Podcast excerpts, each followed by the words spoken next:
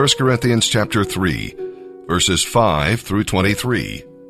Who is Apollos, and who is Paul, that we should be the cause of such quarrels? Why, we're only servants. Through us God caused you to believe. Each of us did the work the Lord gave us. My job was to plant the seed in your hearts, and Apollos watered it. But it was God, not we, who made it grow. The ones who do the planting or watering aren't important, but God is important because He is the one who makes the seed grow. The one who plants and the one who waters work as a team with the same purpose. Yet they will be rewarded individually according to their own hard work. We work together as partners who belong to God. You are God's field, God's building, not ours. Because of God's special favor to me, I have laid the foundation like an expert builder.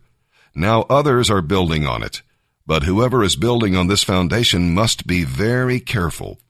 For no one can lay any other foundation than the one we already have, Jesus Christ. Now anyone who builds on that foundation may use gold, silver, jewels, wood, hay, or straw. But there is going to come a time of testing at the judgment day to see what kind of work each builder has done. Everyone's work will be put through the fire to see whether or not it keeps its value. If the work survives the fire, that builder will receive a reward. But if the work is burned up, the builder will suffer great loss. The builders themselves will be saved, but like someone escaping through a wall of flames. Don't you realize that all of you together are the temple of God, and that the Spirit of God lives in you? God will bring ruin upon anyone who ruins this temple, for God's temple is holy, and you Christians are that temple. Stop fooling yourselves. If you think you are wise by this world's standards, you will have to become a fool so you can become wise by God's standards. For the wisdom of this world is foolishness to God, as the scriptures say. God catches those who think they are wise in their own cleverness. And again, the Lord knows the thoughts of the wise, that they are worthless. So don't take pride in following a particular leader. Everything belongs to you. Paul and Apollos and Peter, the whole world and life and death, the present and the future. Everything belongs to you and you belong to Christ, and Christ belongs to you know, God. Scripture really clarifies one thing. God only wants one thing from you, and it's only one thing you can really give Him, and it's your heart.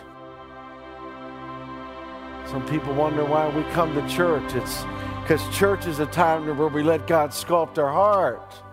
Church is a time where we let God put His Word in our heart. And church is a place where we can express our gratitude corporately for who He is and what He's done. But what God wants us to understand, He is representing us very well. Our representation isn't in Washington. It's not the State House. It's at His right hand. His Son that has died and rose again, our high priest that has nail scars in his hands, ever lives to make representation before you through, oh Lord Jesus, help us.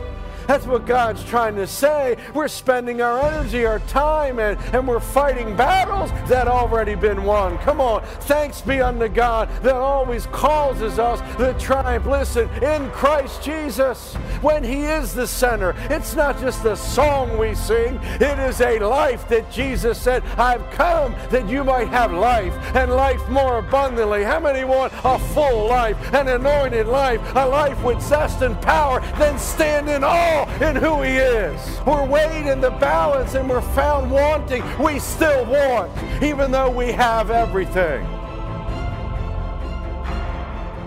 See, the person who Jesus died for, Christ is the Savior of the whole world.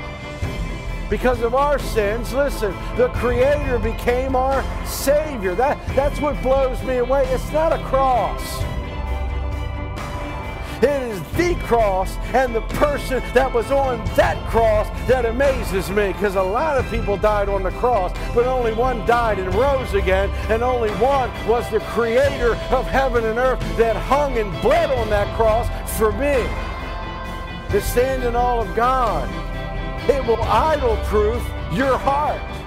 I need to understand that He's the potter and I'm the clay, and He ain't finished yet, but He has begun a good work in me, is going to complete it. In fact, Paul said in Romans 8, You've been predestined to be conformed into the image of Christ. If there's an area of your life that's not reflecting the risen King, the divine sculptor is working on that area in your life. Look up, your redemption is drawing nigh. God will never leave nor forsake you until He has completed what He started in your life. We need to stand in all of Him. He is my everything. And the very breath in my lungs deserve to give Him glory and honor. And where my assignment is, I'll stay and I'll cling there and give him the glory and praise if I feel like it or not. Naked, you came in this world, and naked, you're going to return.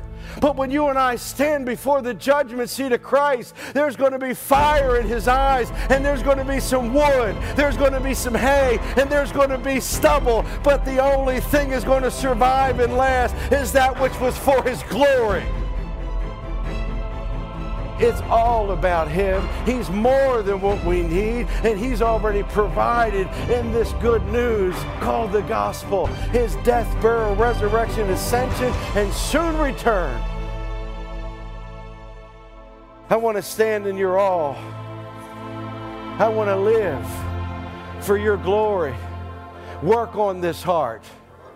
Here it is, Lord. Here is my heart.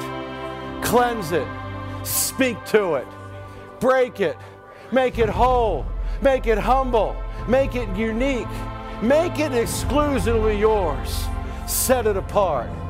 And Lord, reveal, open my understanding to the beauty of who you are, your mercy, your kindness, your power, your love for me. Oh Lord, here it is.